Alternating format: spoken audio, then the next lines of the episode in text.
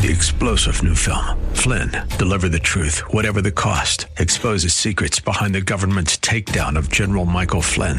Flynn knew what the intel world had been up to. He ordered the first audit of the use of contractors. This set off alarm bells. He told the truth. He was the most dangerous person for Donald Trump to hire. They had to get rid of Flynn.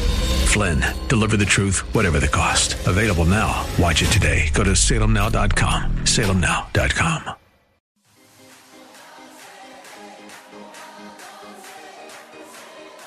Welcome to Let Us Reason, a Christian Muslim dialogue with host Al Fadi.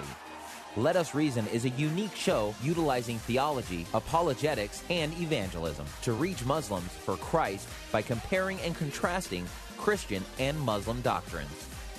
And now, your host, Al Fadi. Um, this is Al Fadi. I'd like to welcome you to our podcast, Let Us Reason.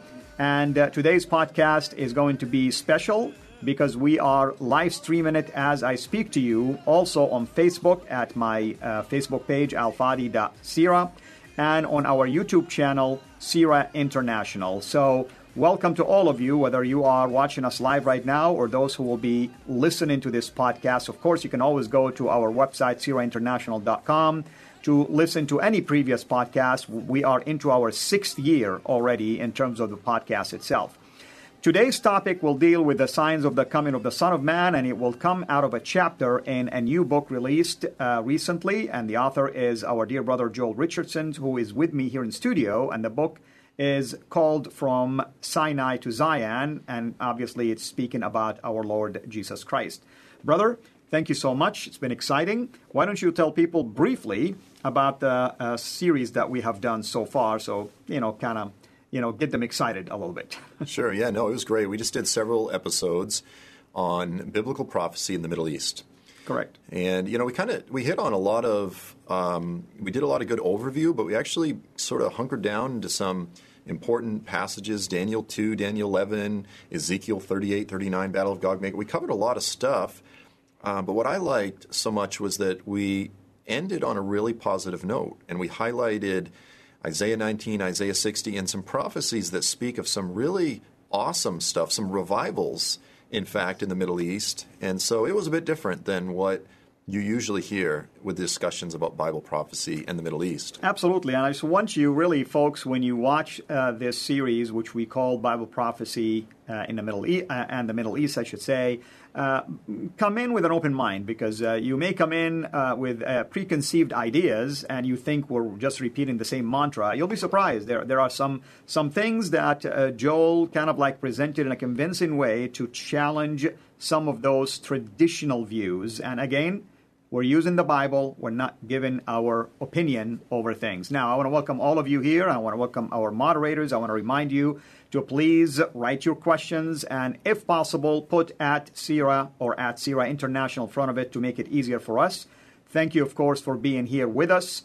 And uh, want to remind you also to uh, consider becoming a Patreon patron. Uh, in our YouTube channel. Uh, yesterday, a few of you have responded to our uh, campaign to raise 100 patrons. We have four so far. We are, we're down basically by four. We uh, need nine, 96, I should say, uh, more supporters, more partners. And obviously, we leave the decision about how much you can afford up to you. We're not here to give you specific amounts. We believe the Lord will always bring. Uh, you know, whatever is needed to cover our expenses to produce videos like this, to stay on the air, and take care of ministry affairs. Of course, we encourage you to become a subscriber to our YouTube channel, CIRA International. With that said, I also want to encourage you to go to Joel's website called joelstrumpet.com, where you are going to find many of his books that he have already authored. You have the information right here in front of you on the screen. Again, we are going to uh, look at your comments periodically, and I'll talk also about a couple of exciting things, uh, you know, throughout the first part and the second part as well. Uh, okay, brother. So when we talk about, um, uh, first of all, give an overview about the new book. You know, I, I just want to be fair, and, and maybe uh, not not, not everyone was here yesterday. So sure, yeah. yeah no. In fact, I want to actually lay some foundation uh, before we get into the specifically the sign of the coming of the Son of Man. That's the most exciting thing that I want to talk about. But um, essentially, the book deals with um, a series of prophecies found throughout the Old Testament that are often overlooked as messianic prophecies that speak of the return of Jesus. And the reason they're often overlooked is because they speak of not a man coming back uh, to save Israel, but of Yahweh, God Almighty, coming back. Mm-hmm. And sometimes they use language that is reflecting the Exodus. And so people often miss these. They go, well, this is just. Uh, you know, a drama over dramatization. It's sort of a flamboyant, poetic description of the Exodus. Um, but yet, during the Exodus, the Lord led Israel in the form of a pillar of cloud by day and fire by night. But yet, this prophecy describes him literally marching before his people. We go, we know he didn't really do that. Uh, it's just, again, overly dramatized poetry. Um, so, what I discuss is these very important, often overlooked prophecies that fill in the details concerning the return of Jesus, helping us to understand the story of the return of Jesus, how it's framed, what it looks like, and the picture that emerges is absolutely beautiful. Wonderful. So, what are some of these signs that uh, we ought to be on the look for, or at least, um, you know, examine, biblically speaking, about the return of the Son of Man? Okay, so let me actually let me back up a little bit. I'm going to lay some some basic groundwork, some some uh, foundations here, and we've talked about this on some of the previous live streams, and, but some of the folks here may not have caught this. So essentially, for a Jew, again in ancient times, as the Bible, as the biblical canon was being revealed, I mean, even before the first century, um, the initial glimmer of hope was is first found in the very beginning of the Bible, Genesis 3, all the way back there in the garden. You have the proto-evangelion, which simply means the first gospel. Genesis 3:15, the fall had already taken place, and the Lord says to he makes a declaration to the serpent, to Satan himself. He says, "I'm going to put enmity, conflict between you and the woman, between her descendants and your descendants, between your seed and her seed." And then he says, he is going to crush your head. Okay, so again, it's in kernel form, it's in seed form, but the hope of the Messiah is introduced as the crushing one. This is the birth, the genesis of messianic hope. As we move forward within the, the biblical narrative, as we move forward in time, we have other prophecies, such as Numbers 24, the prophecy of Balaam, where Balaam reveals that the crushing one, who's going to crush the head of Moab, he's going to destroy the sons of Sheth or the sons of tumult. He says that a scepter will rise up out of Israel. A ruler will come forth from Israel, and he will crush uh, the sons of tumult and so forth. So now we learn that the crushing one is also the king of Israel. And so the Lord adds elements of this. So initially you have this thread of the crushing one, this prophetic theme of the crushing one. Then you have this prophetic theme of the king of Israel. Now they're interwoven. And once they're interwoven, you can't separate them. Moving forward, it's always understood that the coming one, the crushing one, the one that's going to destroy the works of Satan, that's going to destroy Satan himself, he's also going to be a king of Israel. But in the midst of all this, the common theme is that he is a seed of Eve. He is the seed of Abraham. He's the seed of Judah. He's the seed of David. The point there being, he's human. Okay, so when we get to Psalm 2, why do the nations rage? Why do they devise and plot a vain thing? They rage against Yahweh, against the Lord, and against his Messiah. That's the first time the term Messiah uh, is introduced into this prophetic thread. By the time that we get there, it's well established, it's well understood that he's a human. Okay, now you have this other thread of prophecies that begins with Deuteronomy 33. And these talk about Yahweh coming from heaven, Yahweh actually coming from Sinai in glory, in radiant glory. And he is marching before his people. He's setting his people free. He's coming with myriads of his holy ones. Okay? So we have Deuteronomy 33. We have other prophecies in this same vein, in the same tradition. We have Psalm 68. We have Habakkuk 3. It's not in the Bible, but it was an important book. We have First Enoch. We have Isaiah 35, Isaiah 40, Isaiah 63. We have uh, Zechariah 9, Zechariah 12, Zechariah 14. We have Jude In the New Testament, we have all of these references that describe God Almighty coming from heaven to save his people. So you have these two different, seemingly contradictory threads. One is a human is coming to save his people, the other is that God Almighty Yahweh is coming to save his people. It's in Daniel chapter 7. It's in Daniel chapter 7 that the Lord finally weaves these two threads together when he describes one like a son of man mm-hmm. who is coming on the clouds of heaven. Now, the reason that's important is because any Old Testament literate Jew would have understood that only Yahweh rides on the clouds.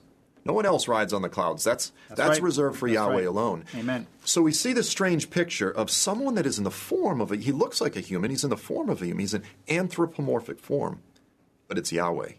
Okay? So now these two different prophetic traditions have been interwoven. Now here's the thing.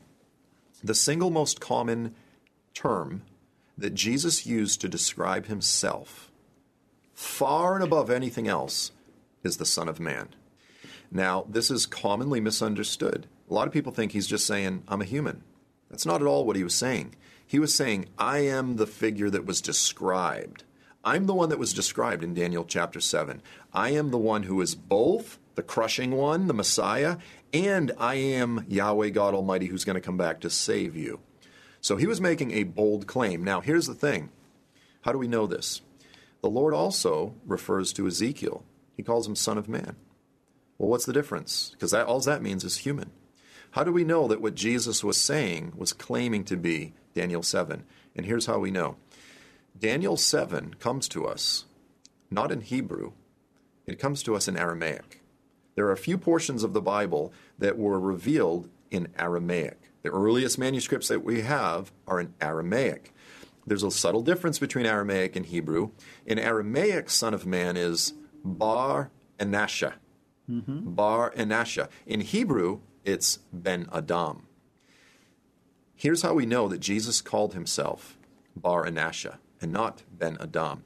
78 times throughout the New Testament, Jesus refers to himself as the Son of Man. Way more than Messiah, Son of God. That's right. Anything else, he calls himself the Son of Man. That's right. We know that he used the term Bar Enasha, not Ben Adam in Hebrew, because when he said it, the authorities, they said, "We don't need to hear anything else. This man has uttered blasphemy. Mm-hmm. Away from him, away with him." Mark fourteen sixty one is an example where the high priest said that. Exactly. Yeah, and he ties it usually to Daniel 7 when he's talking that way. Yeah. He, sa- he says essentially, from now on, you will see the Son of Man coming on the clouds of heaven. In other words, he says, if you don't repent, you're going to be judged when I come back. He calls himself the Son of Man, and they go, we don't need to hear anything else. Right. Like, are all these charges of blasphemy that you claim to be Yahweh, are they true? He wasn't trying to hide it at this point. He made it very clear. I am the one spoken of in Daniel 7. Yeah. So this is important. This is important for Muslims. This is important for Christians. This is important for Jews. Jews will deny, oh, you Christians, you believe in the Trinity. That's unbiblical. Abs- hogwash. It was understood by those who understood the biblical narrative, who understood the promises that God made, that someone was coming who would both be born of a woman, but who also would come back in blazing fire with all of his angels from heaven as Yahweh God Almighty. The Old Testament makes that clear. That's not a New Testament concept. And Jesus himself said, I am that one. Amen. So Amen. we start out with that that concept, understanding what the Son of Man means, and then we can move on to the sign of the coming of the Son of Man. And again, I want to uh, thank everyone who is being here with us. Thank you to the moderators. And this is, by the way, not only a live stream, but it's also part of my podcast, Let Us Reason. So, uh, in about probably uh, 10 minutes or so, we will wrap up part one of the podcast. We'll take about a minute break in between. Don't go anywhere stay here, and then we'll come back and do part two. As always, uh, I encourage you to write your questions down. And we see Bilal Zairi basically is invoking the Shahada, which is the sign of shirk, by the way. Uh, أخ بلال أنت مشرك لأنك أنت بتتكلم عن محمد كأنه معادل لإلهك اللي هو الله. Okay? So I love the fact that people don't think, don't use their brain. They think Muhammad is equal to their God, which is idolatry. And in the light of that, of course, we are talking about the true God who came in the flesh. So we worship one God, we don't worship two, a human and a fiction of somebody's imagination called Allah. All right? So, with that said, uh, I want to remind you, of course, folks, uh, that uh, you can always subscribe to my channel, CIRA International, if you haven't done so. Our YouTube channel, CIRA International. We're looking for more partners through Patreon. You can become a patron. We put, by the way, the Patreon link for everybody. Basically, it's just patreon.com forward slash CIRA International. And the topic that we are focusing on, even though we're giving you an overview of everything we've done so far, is specifically about the signs of the coming of the Son of Man or the signs of the Son of Man, which, by the way, I've just incidentally released a new series that I've done myself uh, uh, under our apologetic series, uh, showing you that the Son of Man of Daniel is divine and he's no other than our Lord Jesus Christ. We have released two episodes to date. Please send us your questions in relationship to this. So, brother, um, keep going. Okay, so specifically, when Jesus describes his own return, he describes the cosmic signs. This is in the Olivet Discourse. It's basically his sermon on the end times that was given on the Mount of Olives. And he says, You'll see the cosmic signs. You know, these are the sun will go dark, the moon will become like blood. And then he says, after that, he says, And then you will see the sign of the Son of Man in the sky. So, what exactly is that? What exactly is that? In order to understand that, I want to back up and I want to look at the story of the Exodus. Okay, so we begin in Exodus chapter 13. Mm-hmm. We know that as the Lord was leading Israel through the desert, it says in verse 21 the Lord was going before them in a pillar of cloud by day, pillar of fire by night. Okay, so this is a very unusual manifestation. Okay, um, it's not just a single column, because in other places it actually says it gave them shade during the day. So essentially, there was a pillar that got wide at the top. At times it would move, it would get in between Israel and the Egyptians. But it would lead them, and most often it was in the it was very unusual. I mean, you know, I've seen funnel clouds, I've seen tornadoes, this type of thing. This was something completely different. It was both cloud and smoke and fire, and it moved and they followed it. Something absolutely unique in all of history. Mm-hmm. Now, in Exodus 14, we see that rather than referring to it as the pillar, the Bible calls it the angel of God. It actually calls the pillar itself the angel of God. Very unusual. It, it essentially personifies the presence of this manifestation as saying it is an actual manifestation of God Himself. And again, it was going in front of them and behind them. Uh, there's one point in chapter 14, verse 24, where it says, The Lord looked down from the pillar. So it's like as if God Himself was in the pillar. On one hand, it's called the angel of the Lord. On another hand, God is in the pillar itself. Very strange. In Exodus 19, um, when the Lord came down on Mount Sinai, it says that He settled in the form of a thick cloud and blazing fire on the mountain. So at this is the the pinnacle of, of God revealing himself before his people in all of history. They were begging Moses, please tell him to stop. I mean, this was terrifying. They're trembling. He was present in the form of a cloud on the mountain. And it was not just it was not just a cloud, but smoke and fire. Right? And then in Exodus 23, we have this really interesting statement. The Lord says, I'm going to send an angel before you. So this is after they leave Sinai. They're making their way up through the desert toward Israel. And the Lord says, I'm going to send my angel. What he means is the pillar.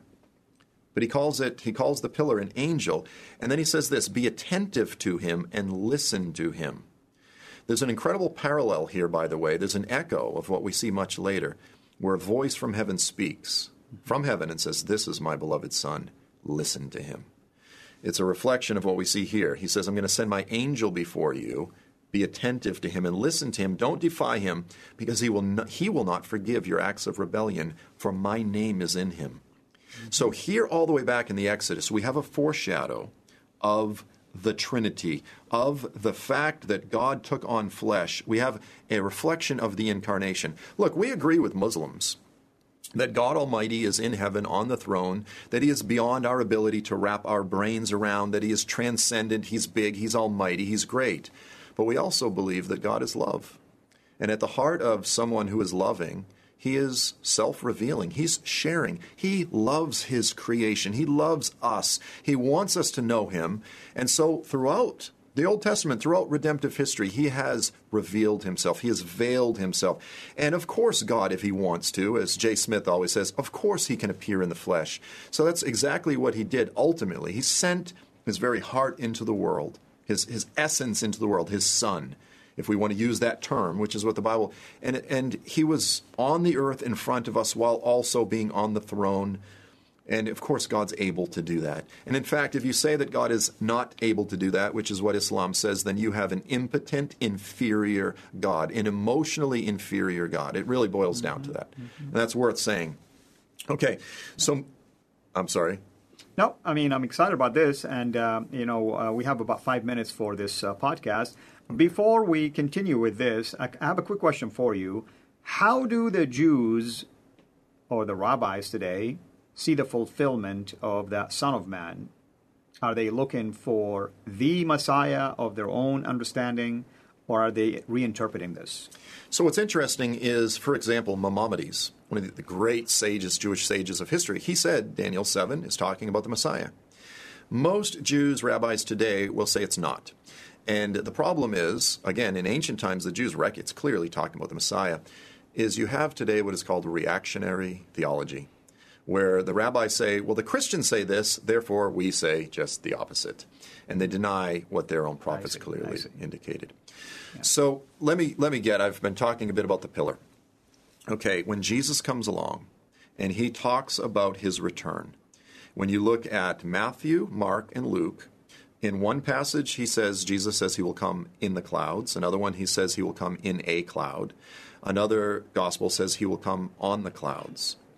He's reflecting the language of Yahweh himself in the pillar from the story of the Exodus. And Jesus consistently cites two Old Testament texts. One is Daniel 7, because he says, when the Son of Man comes in the glory of his Father. Um, and then the other one is Zechariah 12 and this is very important, he's quoting two Old Testament texts. Zechariah 12 says that all of the tribes of the land will see the one they have pierced, and they will mourn and repent, and the Lord will pour out the, pour out the spirit of grace and repentance and supplication upon them. And they will each mourn according to their clans the house of David according to their clan, the house of Levi, the house of Nathan, etc. So it's dealing with the tribes of Israel recognizing their Messiah. Now, here's the point the definitive the definitive manifestation whereby Yahweh has appeared to his people throughout history has been in the form of the pillar of cloud and fire. If you ask any Jew, how do you know that Yahweh is present? It's always he appears in the cloud and the fire. Something is going to happen that will cause the Jews, when Jesus returns, to recognize the one they have pierced. And it's not simply that he comes back in in the way that Christian art has portrayed him. You know, it's not just that he's this Caucasian hippie, you know, this California surfer on a cloud type of thing. You know, kind of exaggerating, but that's often the way he's portrayed. There is something definitively Jewish that will be identifiable about the way he returns. Because Jesus again cites Zechariah 12. And I would argue that the sign of the coming of the Son of Man is that in the midst of Israel's darkest hour, in the midst of the cosmic signs, the sun goes dark, the moon turns to blood, that when you look at the language that Jesus uses, it clearly ties back to the story of the Exodus. I believe that it will be the pillar of cloud and fire that once again will descend in the presence of them, and they will see the Son of Man. They will see the one that is like a Son of Man, that is described in Daniel chapter 7, someone who has the anthropomorphic form. And so there's this distinctly Jewish component to it, but there's also this distinctly Christian component. Those crazy goyim, those crazy Gentiles that have been saying that God, Yahweh, took on the form of a man, they won't, they won't be able to deny it when he comes back in the pillar of cloud and fire. And I believe that is the sign of the Son of Man. Wonderful, brother. Thank you so much. And we have about a minute uh, left for our uh, podcast, Let Us Reason. So, at the conclusion of the uh, podcast, I want everyone to stay calm and stay um, uh, basically live on the air for about a minute. We will come back, we'll continue this live stream because we will be doing part two of our podcast. Again, thank you so much, of course, for all of you. Uh, thank you for your questions. 19th uh, October I'm not really so sure that Joel have the exact date when Jesus will return. If he does, he better tell me that first uh, because I will prepare for it faster than you can imagine. But uh, we'll deal with that. Uh, all that to say, thank you for those of you, by the way. We have one more patron uh, joined us, so we are, you know, looking now for uh, 95, if you wish, 95. So uh, we will continue basically mentioning that to you. We hope that you will become part of our patrons uh, or our partner team. And of course, uh, we thank you for being here with us. This is Al Fadi, and uh, you've been listening to Let Us Reason podcast and also a live stream on our Facebook page and on our YouTube channel, CIRA International. Until we meet you again on next podcast, have a blessed day.